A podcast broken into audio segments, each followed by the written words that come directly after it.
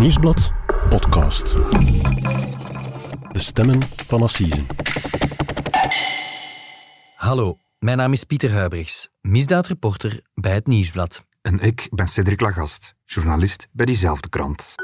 En dit is onze podcast De Stemmen van Assise, waarbij we voor elk belangrijk proces in een zaak duiken en u meenemen achter de schermen van de rechtszaal. En vandaag hebben we het over de moord op drie Vlaamse mannen, drie paters, die aan de andere kant van de wereld om het leven werden gebracht.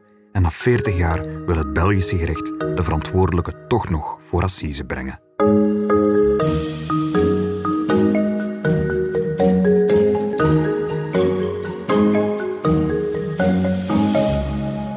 Dag Cedric. Dag Pieter. Cedric, welkom terug. Het is eh, vrijdag en dat Ja. betekent dat we terug in de wereld van de rechtbanken en, en de Belgische justitie duiken. En deze week moeten we opnieuw naar de andere kant van de wereld, hoor ik je zeggen. Ja, juist. We moeten naar eh, Latijns-Amerika, meer bepaald naar Guatemala. Mhm. Guatemala, nog nooit geweest. Eh, Centraal-Amerika, net onder Mexico.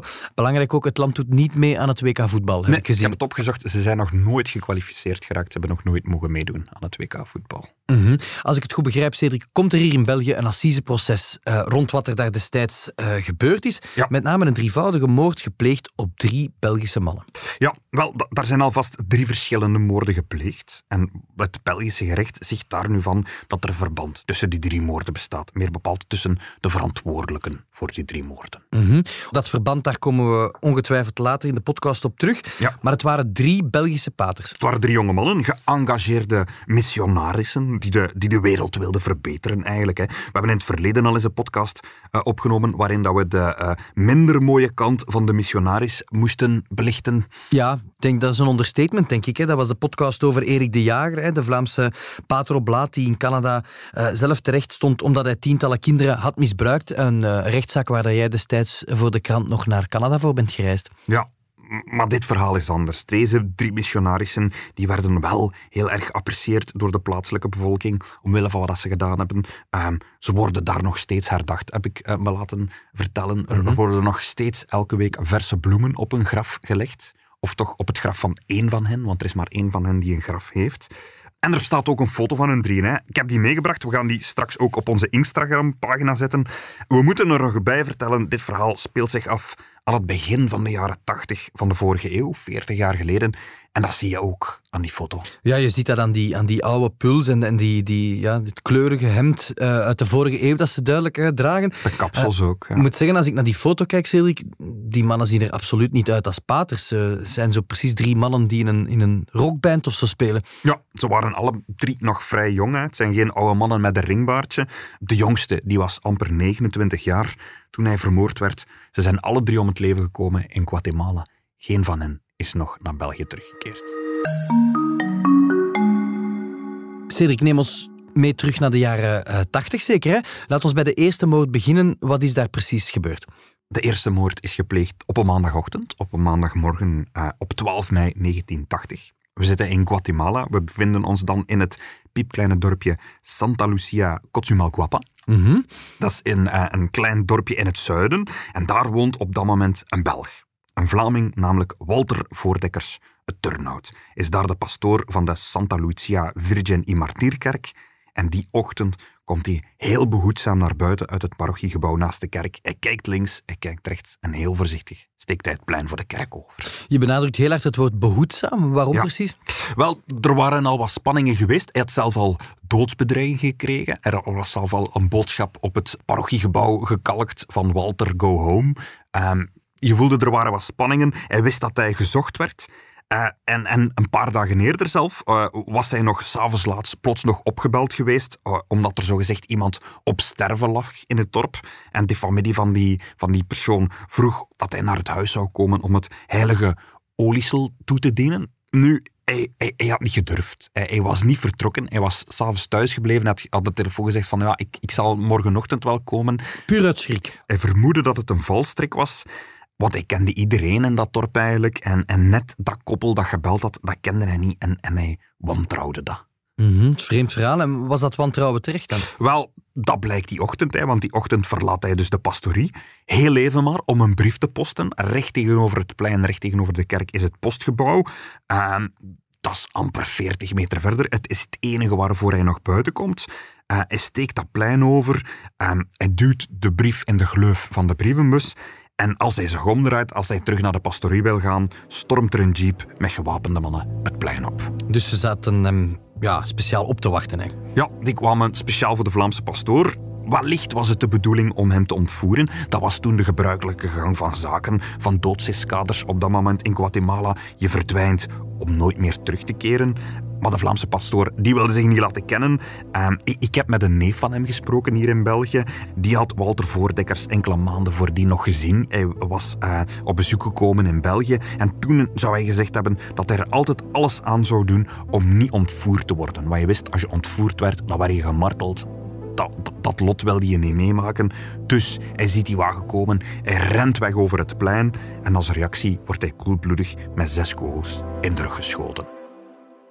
En dat gebeurt allemaal op klaarlichte dag? Ja, op de ochtend op een drukplein in het centrum van dat dorpje. Er zijn tientallen getuigen die dat zien gebeuren, maar daar trekken de daders zich niet van aan. Um, de auto rast weg en de pastoor blijft dood achter op het plein.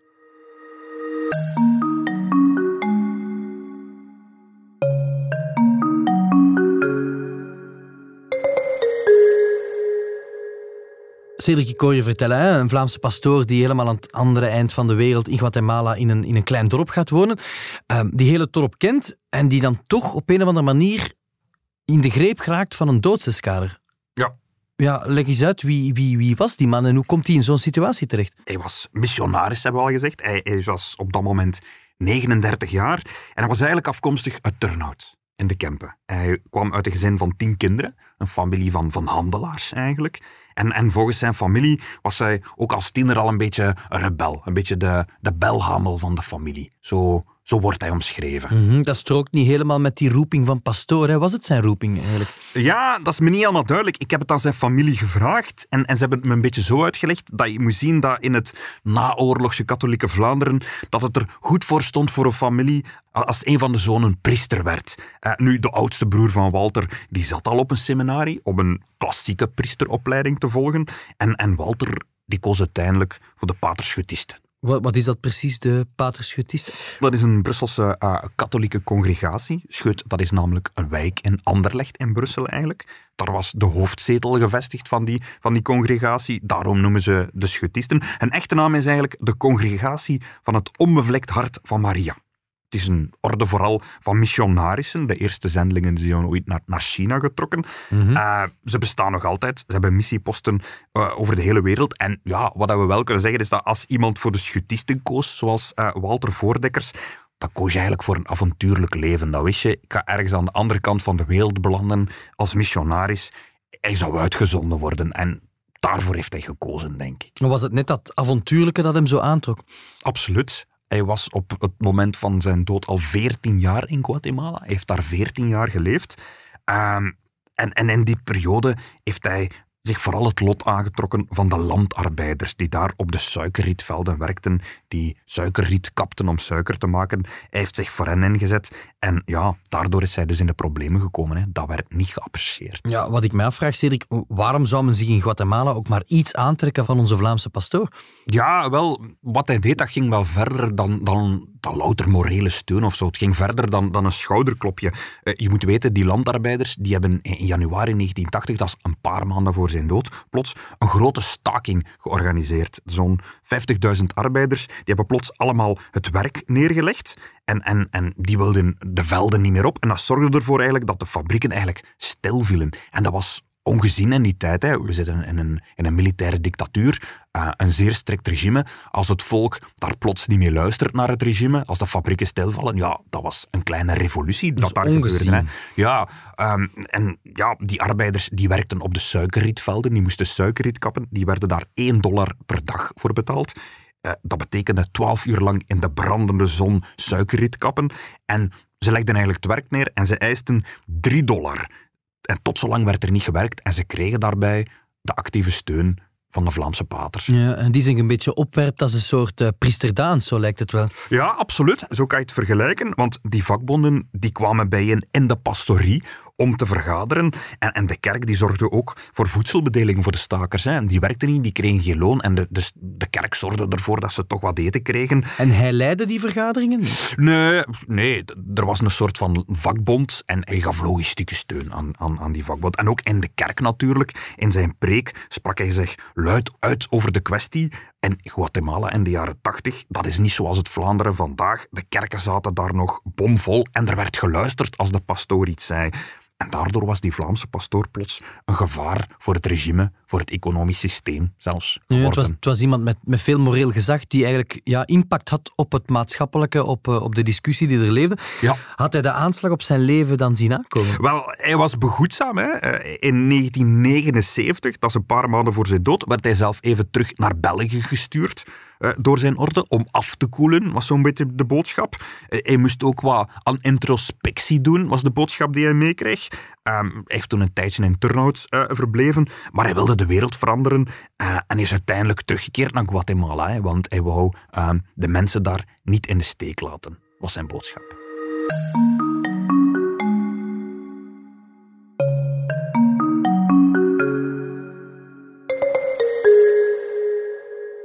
Cedric, we hebben in het begin van deze podcast al gezegd dat het om de moord om uh, niet één, maar drie missionarissen ging. Hè? Um, de dood van Walter Voordekkers, dat, ja, daarmee is het verhaal nog niet ten einde. Nee, um, ongeveer anderhalf jaar later, op een dinsdag in januari 82, gebeurt iets zeer gelijkend. Hè? Er is opnieuw een Vlaamse pastoor die weet dat hij op zijn tellen moet, passen. De 29-jarige Serge Berten uit het West-Vlaamse Menen. Uh, hij komt toch ook buiten en, en deze keer lukt de ontvoering wel. -hmm. Zitten we nog in hetzelfde dorp als destijds? Nee, er zaten op dat moment verschillende uh, paters-schutisten in Guatemala. Die werkten allemaal in de uh, provincie uh, Escuintla. Dat is natuurlijk veel groter dan een Vlaamse provincie. Die zaten allemaal in een ander dorp. Ongeveer op een uur rijden van elkaar, heb ik me laten vertellen. Eh, maar ze kenden elkaar natuurlijk. Hè. Ze hadden vaak contact en ja, ze voerden dezelfde strijd eigenlijk. Mm. En die Serge Berthe die is ontvoerd, wat is uiteindelijk met hem gebeurd? Wel, hij wist dus dat er iets te gebeuren stond. Hij werd ook geviseerd. Um, en hij is op een dag met de bus van zijn dorpje Puerto San José naar de hoofdstad gereden, naar Guatemala City. Hij moest daar zijn voor een vergadering. Hij had daar een afspraak met uh, een aantal leden van de Boerenvakbond die hij steunde. En ze waren nogthans heel voorzichtig, want uh, ze zouden niet vergaderen in een lokaal of zo. Nee, ze hadden afgesproken om al wandelend te vergaderen. Dus ze zouden... Dat was minder gevaarlijk? Wel, geloopt door de straten. Iedereen kan u zien, dus er is wat sociale controle, zou je kunnen zeggen. Ze voelden zich daar bij, veiliger bij. Ehm, maar bon, dat heeft uiteindelijk niet geholpen, want de daders die trokken zich daar allemaal niks van aan. Wellicht werd Serge Berten al vanuit Puerto San José gevolgd en is plots op straat Hij wandelde samen met een aantal andere mensen op straat. Plots stopt er een auto voor hem, er stopt een auto achter hem en hij is in een auto getrokken en is nooit meer teruggezien.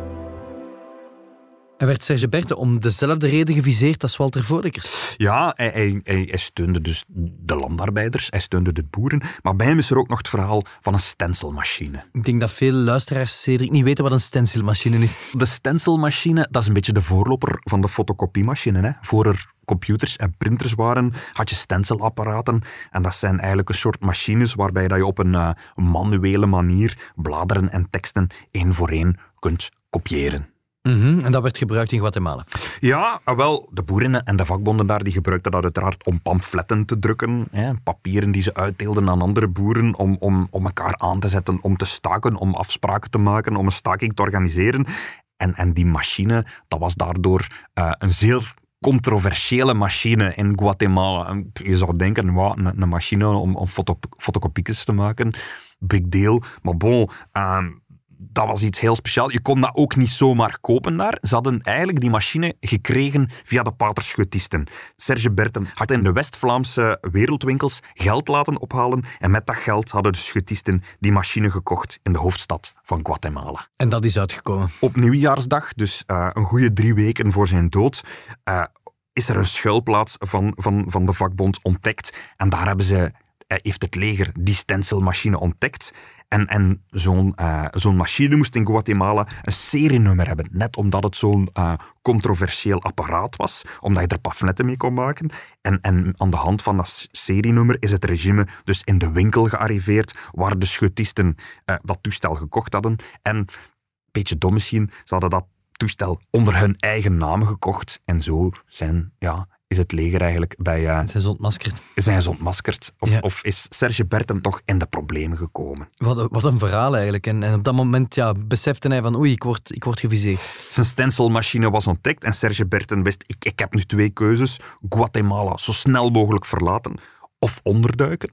Heeft voor dat tweede gekozen. Hij is gebleven eigenlijk. Maar 18 dagen later al is hij onderschept en nooit meer teruggevonden. Je zei daarnet dat hij nooit meer gezien is. Weten we naar waar hij ontvoerd is?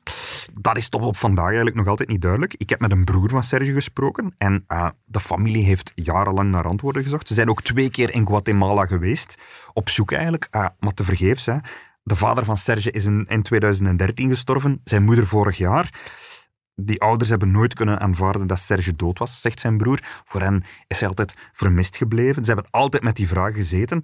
Um, en voor hen was het heel belangrijk dat er een proces zou komen, maar dat zullen ze dus niet meer meemaken. Hè. Mhm. Algemeen wordt eigenlijk aangenomen dat Serge Berten meegenomen is naar de Escuela Politecnica. Dat was een, een beruchte plek waar mensen gefolterd werden. En er zijn ook geruchten dat Serge Berten drie maanden later zou zijn doodgeschoten. Al is daar nooit bewijs van gevonden. Mhm. Dus ze hebben hem nog drie maanden bijgehouden en pas dan vermoord. Dat vermoedt men, maar bon, daar zijn geen documenten of zo over, over teruggevonden.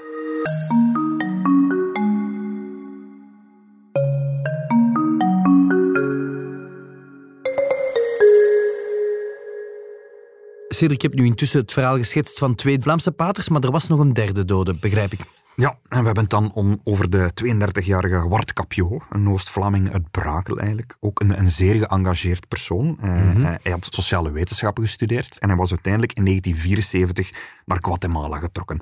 Op dat moment had hij zijn geloften als priester nog niet afgelegd. Uh, Serge Berten ook niet eigenlijk. Want het was dan eigenlijk de bedoeling dat ze eerst drie jaar van het missionarisch leven zouden proeven en dat ze dan in België, dat ze dan terug zouden keren naar België om hier theologie te studeren en om hun geloften af te leggen en dan volwaardig missionaris zouden worden. Maar eigenlijk, ze zijn alle twee in, in Guatemala gebleven. Ze zijn niet meer teruggekeerd om, om hun opleiding hier af te maken, want ze vonden wat ze daar deden te belangrijk eigenlijk. Hun roeping uh, hield hen daar en ze werden verliefd op het land. Ja. Uh, wat is er met Wart Capio gebeurd? Wel, op een vrijdag, op 22 oktober 1982, had hij ook een vergadering gepland, met een koppel eigenlijk. En dat zou in Santa Lucas Zacatepeques gebeuren. Dat is een dorpje halverwege de kust en de hoofdstad. En, en dat koppel heeft het overleefd. Zij hebben gezien wat er gebeurd is en zij hebben uiteindelijk kunnen vertellen wat er gebeurd is. Ze hadden eigenlijk om negen uur afgesproken. Ze hebben ook een, een wandelende vergadering gedaan. Ze wouden ook niet ergens in een locatie mm binnenzitten. Ze vonden het veiliger om al wandelend te vergaderen, op een veldwegeltje eigenlijk. En rond elf uur was die vergadering voorbij. Uh, ze keerden terug en ze, ze denken eigenlijk dat ze op dat moment al bespied werden vanuit een helikopter. Want ze zagen altijd een helikopter uh, die rond hen bleef cirkelen, hoog in de lucht. Van het leger ook? Ja, wellicht. En opnieuw waren er twee voertuigen, een rode en een witte pick-up. Uh, die plots kwamen aangereden en ze zouden ook geprobeerd hebben om Wart Capio te ontvoeren. Maar omdat hij ook op de vlucht sloeg, net zoals uh, uh, Walter, wou hij niet ontvoerd worden. Hij wist, um, dat wil hij niet meemaken. En ook hij is eigenlijk in de rug neergeschoten. Hè. En zijn lichaam is nog meegenomen in die witte pick-up en is eigenlijk ook nooit teruggevonden. Mm En ook hier is het verhaal dat hij zich het lot van de boeren aantrok? Bij Wart Capio gaat het nog een stap verder. Hij was eigenlijk op dat moment weg bij de schutisten. Hij had zich namelijk aangesloten al bij het gewapend verzet, het guerrilla-leger van de armen. En hij had de schutisten verlaten omdat hij zijn collega-missionarissen niet bij die strijd wou betrekken. Maar de orde van de schutisten zegt tot op vandaag dat zij hem nog altijd als een schutist beschouwen. En ja, is eigenlijk een martelaar voor hun orde.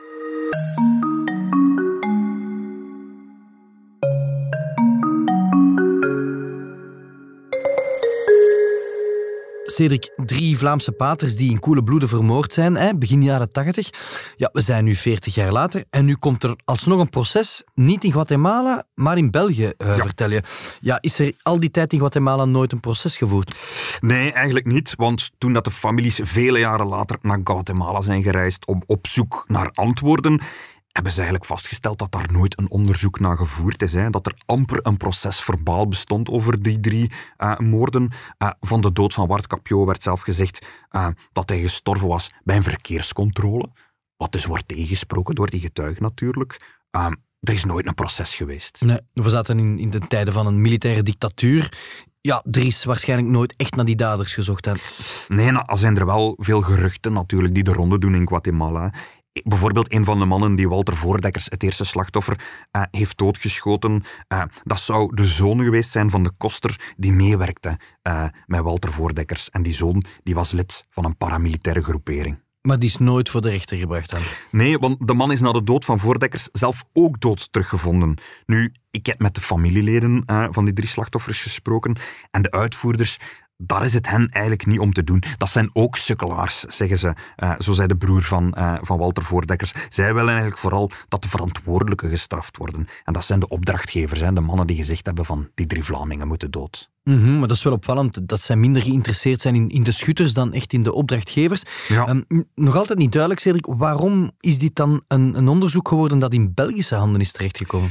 Wel, de families hebben, hebben jarenlang bij Guatemala aangedrongen op gerechtigheid dat heeft niks opgeleverd, daar is nooit een antwoord op gekomen. En in 2001 hebben ze uiteindelijk zelf een klacht met burgerlijke partijstelling ingediend hier in België. Een beetje ten einde raad. Ja, ze hebben een andere strategie gekozen. Dat was bij een Belgische onderzoeksrechter. En dat kon toen op basis van de genocidewet. Dat was een wet eigenlijk die in 1999 zo aangepast werd, waardoor eigenlijk elke mogelijke oorlogsmisdaad, waar dan ook ter wereld, eigenlijk voor een Belgische rechtbank kon gebracht worden. En dat zorgde toen in ons land voor een enorme toevloed aan klachten en aan diplomatieke incidenten natuurlijk, want er werden klachten ingediend tegen de Chileense dictator Augusto Pinochet, tegen de Rwandese president Paul Kagame en tegen de Israëlische premier Ariel Sharon. En ja, die landen, dat zorgde voor incidenten met die landen natuurlijk, want die konden dan niet meer lachen. Mm -hmm. Maar die wet is hertekend dan?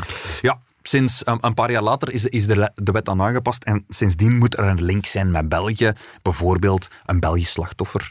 Dat is hier het geval. -hmm. En dan is het het federaal parket dat zich over die zaak buigt, net omdat het in het buitenland is gebeurd. Ja, het, het federaal parket is...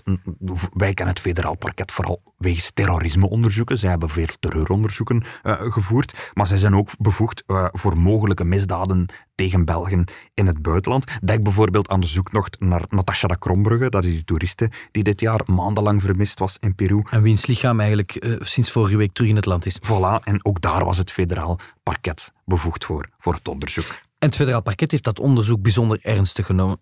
Jawel, het heeft zeer lang geduurd, maar in, ze hebben wel altijd onderzoek gevoerd. In 2006 bijvoorbeeld is er nog een rogatoire commissie naar Guatemala geweest. Dan is de onderzoeksrechter en is het federaal parket zelf naar Guatemala geweest om daar uh, ja, antwoorden te eisen. Ze zijn ook op zoek gegaan naar het lichaam en zo. Maar nu, na nog eens twintig jaar, is het onderzoek eindelijk rond.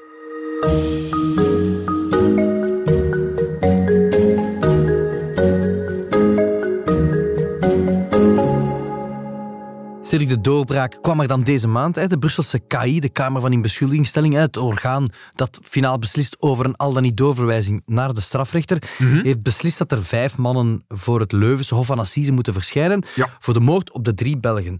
Zoals je zei, de familie had het vooral op de opdrachtgevers gemunt.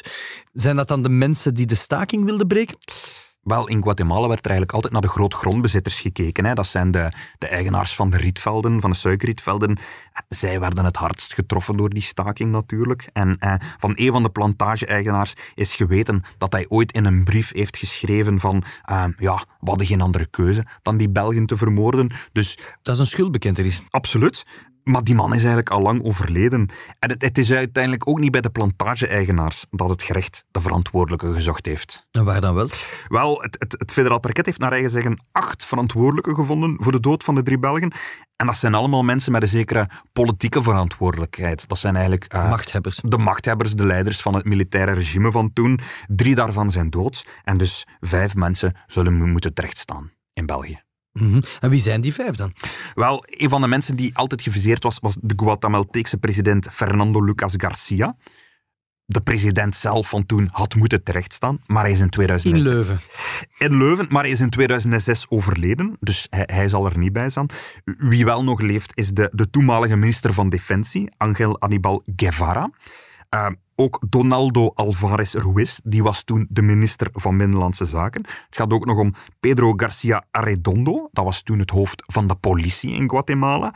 Manuel Benedicto Lucas Garcia. Hij was de stafchef van het leger. En tenslotte om Manuel Antonio Callejas y Callejas. Hij was eigenlijk het hoofd van de inlichtingendienst in Guatemala. Dat zijn de vijf mensen die nu genoemd worden door het federaal parket. Eigenlijk zijn dat wel de vijf grote hoge pieven. Dat is redelijk uitzonderlijk. Stel dat er zoiets gebeurt en, en, en in het buitenland en men zou eigenlijk ja, onze minister van Binnenlandse Zaken, onze stafchef, onze politiecommissaris-generaal Ja. voor de rechter slepen. Dat is, dat is ongezien. Ja. Ehm, komen die vijf allemaal naar Leuven?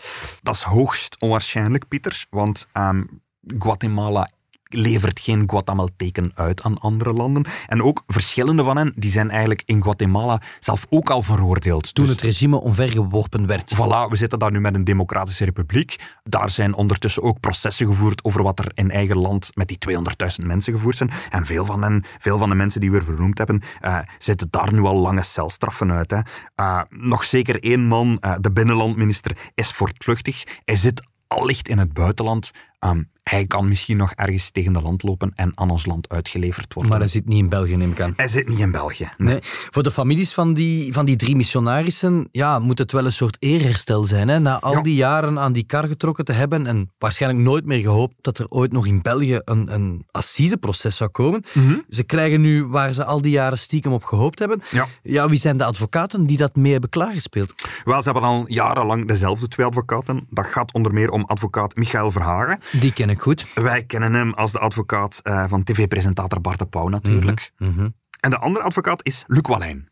Ook een, Bekend, ook een bekende mensenrechtenadvocaat. absoluut. Eh, Hij is onder meer advocaat geweest op het proces rond de dood van Semira Adamou. En we hebben hem vorige maand nog aan het werk gezien in Brugge voor het assiseproces over de duinenmoord op Milena Racheva Zeebrugge. Ja, daar hebben we ook een eh, podcastaflevering in de Stemmen van Assise aan gewijd. Hè? Zeker. Ehm, terug naar de, de Guatemalteekse zaak. Wanneer zal deze zaak in Leuven voor Assise komen?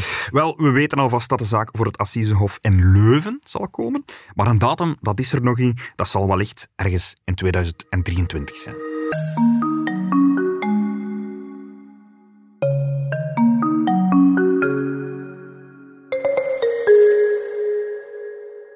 Cedric, ik ga even een, een gek bruggetje maken. Helemaal van Guatemala over Leuven naar Rouen, Normandië. Twee podcasts geleden hebben we het gehad hier over de moord op een 45-jarige garagist in die stad. Het was een complot van eh, de schoonheidsspecialisten en haar vriendinnen. Hè. Zo, zo noemde de aflevering ook. Hè. De, het complot van de schoonheidsspecialisten. Afgelopen vrijdag is er een vonnis gevallen. Wel, dat was de verwachting. Het is eigenlijk zaterdag gebleken. Eh, het was de bedoeling dat het proces vijf dagen zou duren en dat er dan een uitspraak zou zijn. Maar de debatten zijn uitgelopen en de jury is op zaterdag ook nog moeten komen opdraven. En pas zaterdagavond was er een verdict. Dat is vrij ongewoon. Dat zie je eigenlijk niet in, in Belgische assie. Dat er op zaterdag nog wordt Ik gedebatteerd. heb, het- ja, ik heb het toch ook al één of twee keer meegemaakt dat de jury eh, eh, voor voldongen feiten werd gezet. En wat is het verdikt geworden? Het ging dus over de dood van Sliman Amara, een 45-jarige garagist. En er stond dus een groep mensen terecht voor de moord. Heel opvallend, allemaal vrouwen, allemaal vriendinnen van elkaar. De moord was beraamd in een schoonheidssalon onder leiding van de vrouw van de garagist, een schoonheidsspecialiste. Ze had dat verteld, Cedric, omdat ze al jaren mishandeld werd door haar man, hè, verklaarde ze aan de politie. Daar was toen discussie over, want hè, de, de, de vermeende dader ontkrachtte dat dan en dergelijke. Heeft de jury daar rekening mee gehouden? Wel, in de zaal kwam het er eigenlijk niet zo uit, want de familie van Sliman Amara die zijn uiteraard ook komen getuigen en die hebben verteld dat hij helemaal niet gewelddadig was. Er was ook nooit, door hem een, er was ook nooit een klacht ingediend tegen hem door zijn vrouw. En, en Jessica Adam, dat is een van die vriendinnen van de schoonheidsspecialiste die mee de moord heeft gepleegd, zij zei eigenlijk dat ze haar ziel verkocht had aan de duivel. En Céline Vazelin tenslotte, dat is de, de echtgenote, eh, zij zei in haar laatste woord dat ze gestraft moest worden. En de aanklager eist aanvankelijk 30 jaar cel voor haar, voor de echtgenote, en 25 jaar voor vriendin Jessica Adam.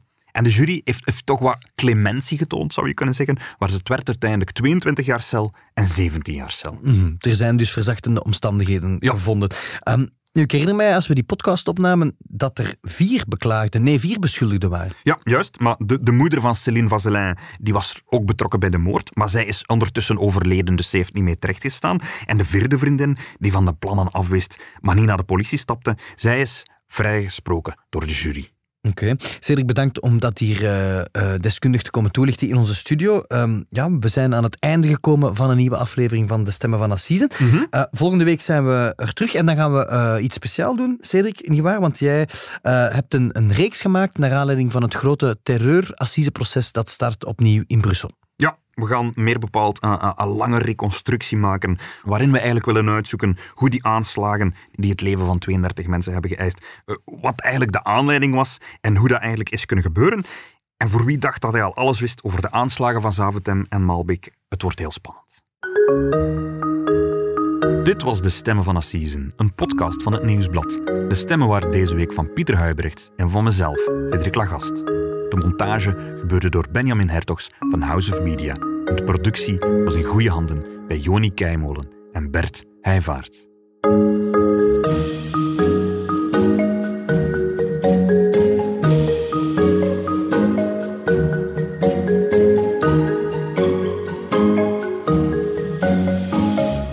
Dag, beste luisteraars. Ik heb goed nieuws voor jullie. Vanaf 5 november start er een nieuw seizoen van Seks verandert alles. Rika vertelt ons dan opnieuw verhalen uit haar praktijk. En ik ga natuurlijk nog niet alles verklappen, maar uh, ik kan je alvast wel zeggen dat het zal gaan over bruisende liefde. Wij zitten nog in een relatiefase waarbij dat er niks tegen onze goesting is. Over wipkwartiertjes. Allee, we hebben dan nu nog twee uur, dus dat is dan nog tijd om te lunchen en dan gaan we piemelen. over bedrog. Hij heeft me zo hard belogen, echt ja, voor de tweede keer. En over nog zoveel meer. Onze Love Voices zijn er ook weer bij. Zij vertellen natuurlijk hun eigen persoonlijke ervaringen. En de fantastische muziek is weer van onze monteurs Pieter Schrevens en Benjamin Hertogs.